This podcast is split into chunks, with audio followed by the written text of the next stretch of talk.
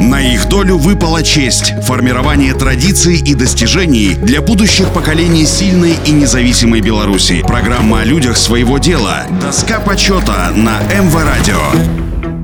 Всем доброго дня, у микрофона Василий Данилов. Адам Адамович Клюбко родился 21 марта 1923 года в деревне Кармазы Новодорожской волости Бобруйского уезда, ныне в составе Стародорожского сельсовета Стародорожского района. Адам Адамович получил неполное среднее образование в местной школе, затем освоил специальность тракториста. Клюбко, участник партизанского движения в годы Великой Отечественной войны, был награжден медалью за отвагу. Будучи демобилизован, в 1947 году вернулся на родину, работая трактористом, участвовал восстановления Кармазовского колхоза. Через три года переехал в соседний Любанский район и устроился на работу в совхоз Любанский. Восстановление производственной базы хозяйства шло медленно. Надо было начинать с нуля, с повторного осушения земель и приведения посевных площадей в надлежащий вид. И Адам Клюбко брался за любую работу. Пахал, косил, строил, углублял канавы. А когда государство прислало в совхоз первую технику, сразу сел за руль трактора. Клюбко первым в республике получил урожай в 300 центнеров с каждого гектара на своем участке и старался как можно лучше освоить технику и технологию обработки земли, придавал большое значение повышению квалификации. Так постепенно приходило мастерство, увеличивались урожаи. Указом Президиума Верховного Совета СССР от 30 апреля 1966 года за успехи, достигнутые в увеличении производства и заготовок картофеля,